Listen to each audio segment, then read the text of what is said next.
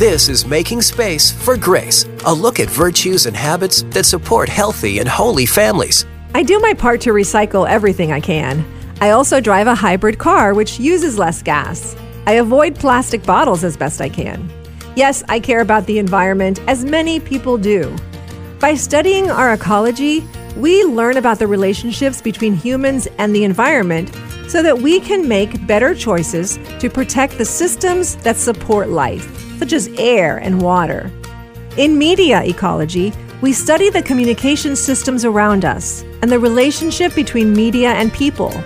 We study how the media impact our lives in ways that we might not even notice. For example, the constant need to check our smartphones. This is a habit that many of us have developed, and we often don't even realize how frequently we do this. It can lead us to be distracted because our attention is never truly on a particular topic because of an underlying need to check our phones. I have sometimes felt uncomfortable if my phone is not within a few feet.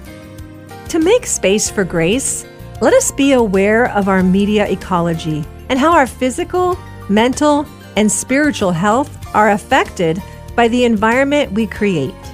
Because we were made for social relationships, how does the media in your life strengthen your relationship or harm them? Just like we're making better choices to protect the earth, let's make better choices to protect the systems that are in place to support family, friendships, and faith, such as prayer, community, and authentic human interactions. Our media will give life to these or destroy them.